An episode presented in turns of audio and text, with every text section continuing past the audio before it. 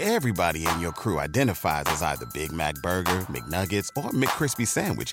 But you're the Filet-O-Fish Sandwich all day. That crispy fish, that savory tartar sauce, that melty cheese, that pillowy bun. Yeah, you get it. Every time. And if you love the Filet-O-Fish, right now you can catch two of the classics you love for just $6. Limited time only. Price and participation may vary. Cannot be combined with any other offer. Single item at regular price. Ba-da-ba-ba-ba. Axiom Space's second private mission to the International Space Station has been postponed. New date to be determined. But it raises the new reality of a space traffic jam as a bevy of human space flights mark this year's calendar, from NASA's commercial crew missions to SpaceX's private Polaris Dawn. For Axiom, the big vision, though, involves contracted orbital flights to space stations in a one-stop shop, something Axiom board member Rob Meyerson describes as a subscription model for space. So governments who are or are not participating in the international partnership with NASA on the International Space Station have an opportunity to build their own human spaceflight program and scale it, starting with working with Axiom to advise on what types of research and development to do, moving on to flying their own astronauts like Sweden is going to do as part of the agreement that was just announced a few weeks ago with the European Space Agency and Axiom. Meyerson used to run Blue Origin, recruited by Jeff Bezos in 2003 to develop the company's vision for humanity in space, standing up various programs before retiring in 2018.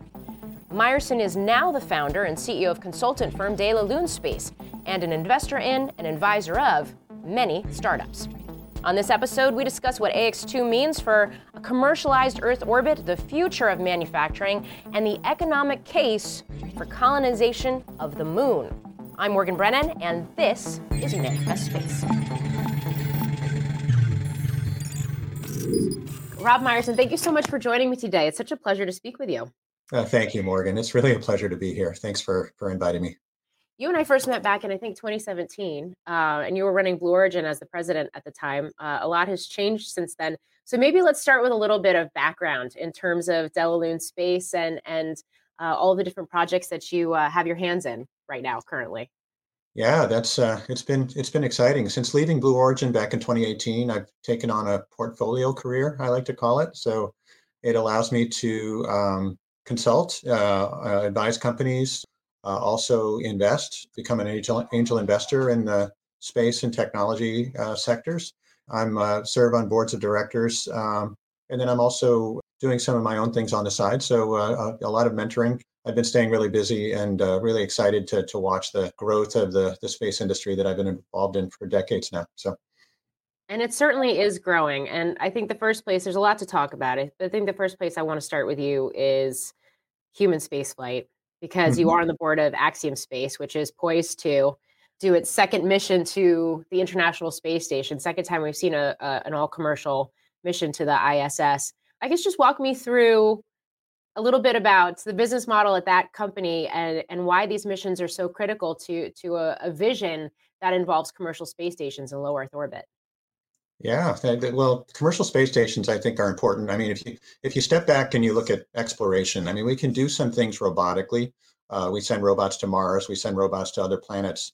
But humanity, we learn so much when humans are involved in exploration. And so throughout the history of the space program, only a little over 600 people have ever flown to space. So this generation of space professionals is going to participate in putting the first 1,000 humans into space. The first 10,000 humans into space. So it's we're really at the very beginning of this human spaceflight journey. A commercial space station not only serves human spaceflight, but there's also space research and development and space manufacturing, technology development, IT and computing type applications and things that a space station can do. And we've had this International Space Station on orbit for 2 decades now, where we've had continuous human presence in low Earth orbit. The next logical step for us is to have commercial stations take over, where the government has sort of said, we're going to move on to the next thing, which is going onto the moon and onto Mars. And there's an opportunity for commercial space stations to step in and for the government to be an important anchor customer, but one of many customers for those stations. Yeah, and along those lines, I know Axiom has plans to do the first deployment of the first part of the space station, I believe, in 2025, and then the next in 2026. But it's kind of in a unique position because it's been created by the man who essentially stood up the ISS, and it has a relationship, a contract with NASA that no one else has in the marketplace, right? That's right. Mike Suffredini is the CEO and co-founder of Axiom Space. There's no one in the world who's more qualified to run a commercial space station company like Axiom, and he's doing a wonderful job. The contract you mentioned is the port contract, which NASA awarded, I believe, in early 2020, and that was really a turning point for the beginning of the commercial space station development program, or CLD, commercial LEO destinations program that NASA has. Since then, they've awarded 3 more contracts to 3 other companies who are building free-flying space stations. So Axiom is starting with a module on the International Space Station, and they'll build from there and then separate.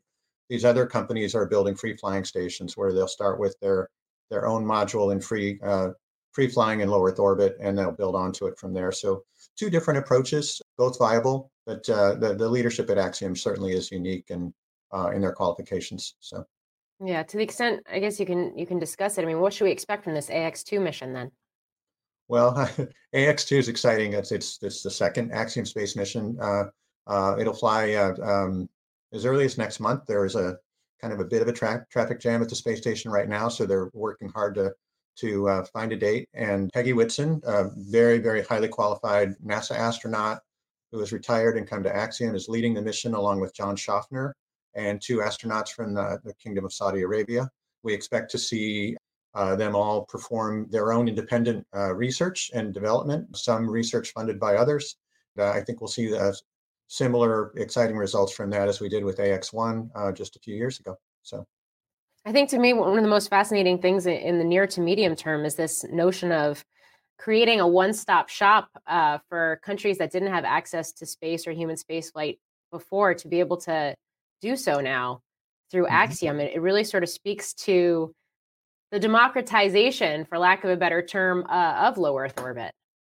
Yeah, it's such a great point, Morgan. The Axiom Space Access Program, which they just announced at Space Symposium, is an opportunity it's like a subscription model for space. So governments who are or are not participating in the international partnership with NASA on the International Space Station have an opportunity to build their own human spaceflight program and scale it, starting with working with Axiom to advise on what types of research and development to do, moving on to flying their own astronauts like Sweden is going to do as part of the agreement that was just announced a few weeks ago with the European Space Agency and Axiom, to even a future where a country might sponsor all or a portion of a space station module for their own research and their own opportunities. So Axiom Access allows you to sort of scale, dip your toe in the water, so to speak, on human spaceflight, and then grow that over time. It's a really exciting opportunity to because there are so many new countries that have their own space agencies, Australia, Portugal, Greece, new space agencies that are being announced all the time, Azerbaijan, that are kind of growing, joining the market, and recognize that space is important for their national goals. So as we do see this commercialization of space, and just sticking with the theme here of human spaceflight, what does it mean in terms of this marketplace, broader marketplace that is emerging? Because obviously you have these orbital missions from Axiom, you have SpaceX working on private missions, and then of course contracting out with NASA and the like. But then you also have this whole suborbital sector too, including Blue Origin with New Shepard, which I know you were instrumental in pioneering and developing, and then of course Virgin Galactic, which says it's still on track to launch commercial service in the coming months.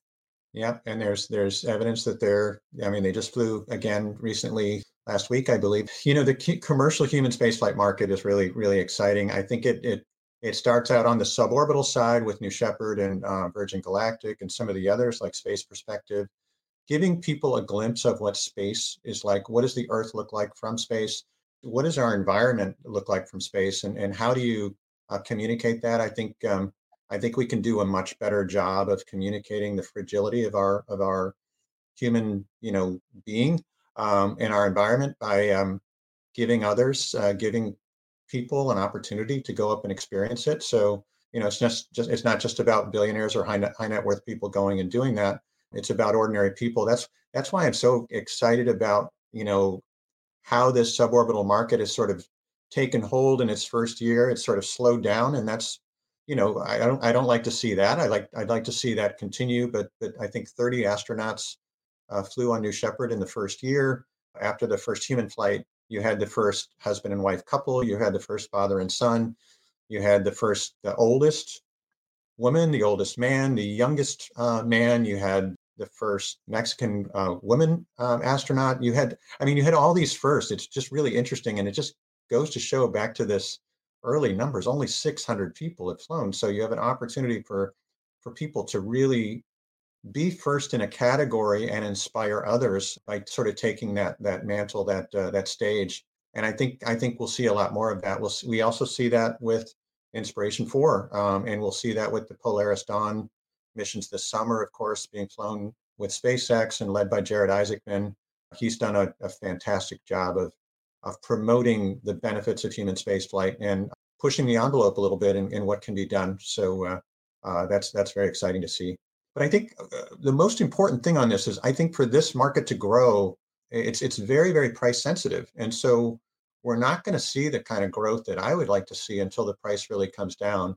And that's going to come through competition. I mean, the suborbital flight tickets, you know, they're now sort of in the $1 million range. You need to see that price come down into the hundreds of thousands of dollars. And maybe, you know, maybe the first flights of Starship with humans, you know, in the future is certainly going to help that. Maybe that's the answer. I still think that's a few years away, but it'd be nice to see some competition in those markets. It's coming from Boeing, and it'd be nice to see other companies enter the human spaceflight market as well. Yeah. Yeah, you raised such a key point, and I think it's one that I come back to a lot in my discussions about the space industry and the space economy, and that is, I mean, we can talk about human spaceflight, and it's very splashy, and it's really fascinating. It's these momentous milestones when you see these missions happen, but the economic case for it, and how you make it sustainable on a commercial level, and how you make it accessible to a broader swath of the public. I mean, this seems to be, we're at this moment where, I don't know, it's almost like a tipping point, maybe, where it's like the economics have to work out in a meaningful way for this to actually become finally become sustainable. And I wonder how you think about it, especially now that you're an investor in different parts of this industry. Well, I haven't invested in human spaceflight businesses. Those are few and far between, and unfortunately, the size of check I can write is not going to make a big dent in one of those companies. But you know, the launch market, I think, by contrast, has really grown, and the growth of mega constellations, you know, Starlink and Amazon Kuiper, OneWeb, is here to stay. You know, I think that those businesses are far enough along where they're going to get deployed, they're going to get operated, and their respective operators are going to find ways to get value, extract value out of them.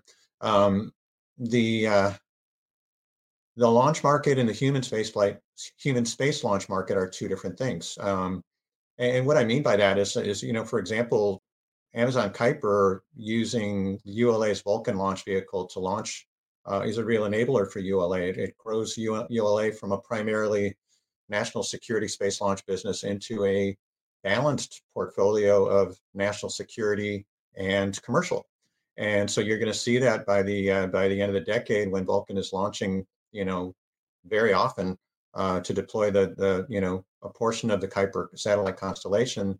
That's going to help them lower costs, improve their operations, or both.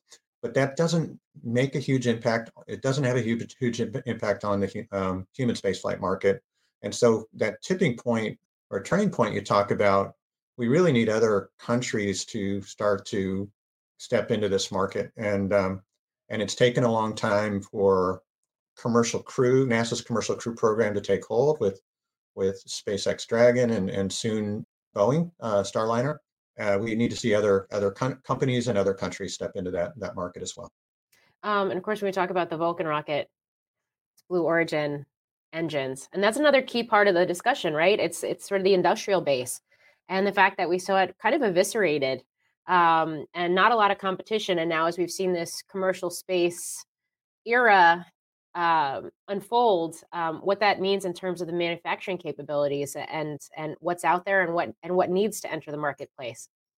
Kind of taking a step back, the all the money that's gone into launch, you know, for Vulcan, for New Glenn, for Ariane 6 over in Europe, and then all these startups, Rocket Lab, Relativity, ABL Space, Firefly, all of them need a strong network, a strong industrial base, and they need it in the U.S. because these are, for the U.S. companies, they need suppliers in the U.S. They can't really go overseas to do that. So the one thing that's been lacking in this part of the economy, the machine shops, the companies that build valves and components and electronics and wire harnesses, is digital transformation. Many of these companies operate on pen and paper or, you know, an Excel spreadsheet. And so we all need these components. The billions of dollars that's flowed into these new launch companies, a significant portion of that is just basically passing through down to these lower tier suppliers, and it's fragile and it's unreliable. The investments in digital engineering and digital transformation need to come. And I've been spending, you know, personal time in this area. One of the companies I've invested in is Hadrian Automation in Southern California. Another company here in Seattle is Olis Robotics. I'm working with the University of Texas, El Paso on their advanced manufacturing Build Back Better grant. And then I just closed out a mentorship program with Creative Destruction Lab here in Seattle on their advanced manufacturing stream. So I'm spending, you know, personal time in this area because I'm passionate about it. And I think that we can't advance here in the U.S. without significant investment in the industrial base. It's pretty incredible that we're literally having a conversation about rocket science. And in the same sentence, it's pen and paper and Excel spreadsheets. There's companies out there that have invested in this, and it takes, you'd be surprised, you know, the people in the industry, they tend to have this, I'll just create my own tool. Those tools are built on Excel spreadsheets and wiki pages, checklists. And so then you see, you know, new companies that get formed, many of them founded by great engineers, you know, that coming out of companies like SpaceX and Blue Origin that are doing things a different way. You know, Stoke Space here in Seattle has actually announced that they're going to sell their enterprise tool that they've developed internally. It's called Fusion. Epsilon 3 out of LA, former SpaceX founder, building, you know, and selling a checklist tool. And she's gotten great, great traction. Another company I advise is called Pruitt Ridge, where they're doing a digital engineering tool, also founders from SpaceX. So it's exciting to see new founders coming in who have spent time in this new space industry, and now they want to share what they've learned with a broader group of companies. So, other areas that you're very excited about, or that you'd be looking to make investments in or mentor in? Oh, I'm really excited about the moon. I think that, you know, that we're going back. You know, in the next 3 years, there's a dozen contracted missions to go to the moon. So while, you know, the iSpace mission, you know, earlier last week didn't quite get there. They were close. We'll learn more about what happened there, but they've, you know, it's sort of strengthened, you know, their resolve about going, and companies like Intuitive Machines and Firefly and Astrobotic and iSpace, Blue Origin, SpaceX are all going to the moon.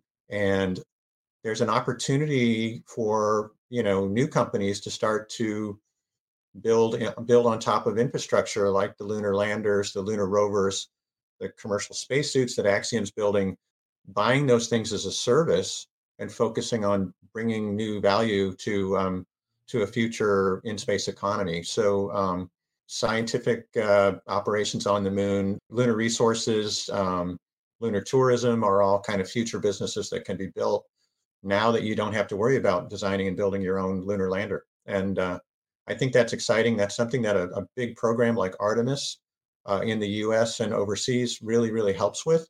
It can inspire, but it also brings investment that invests in that industrial base that I talked about. Why is it so important to go to the moon and have a lasting presence in the moon? What's the business case for it? What's the economic case for it? Because we are putting so much money at the U.S. and allies and China too, and everybody's putting so much money towards these efforts. And then, of course, on the commercial mm-hmm. side and with the investment as well. What's so compelling about it? Why is this so important?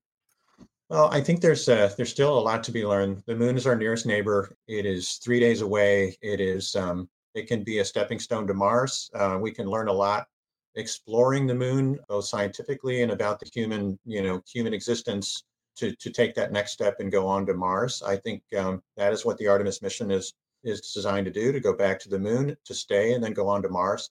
The answer to your question about economics is not always clear. What is the unit economic value of going to the moon? I think that's to be determined.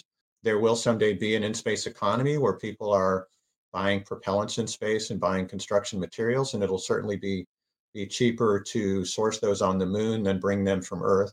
There's scientific value in terms of what we can learn about the creation of the moon that will help us understand how the Earth was created, but also there's talk of lunar-based radio telescope that can help us learn about the entire solar system and help us see things that we can't see from Earth or from space-based telescopes, at least of the size we've been able to launch. So I think there's a lot of things. There's a lot of things to be learned. I think that geopolitically, we know China is very focused on the moon. They're focused for economic and social reasons. And I think that continues to put sort of pressure back on U.S. and Western governments to continue investing.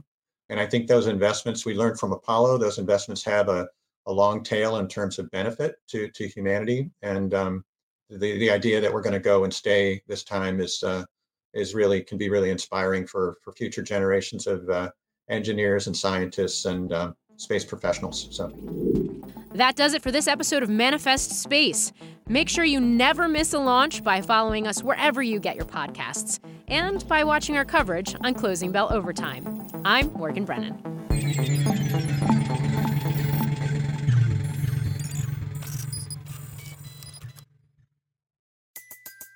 Everybody in your crew identifies as either Big Mac Burger, McNuggets, or McCrispy Sandwich. But you're the Filet-O-Fish Sandwich all day. That crispy fish, that savory tartar sauce, that melty cheese, that pillowy bun. Yeah, you get it.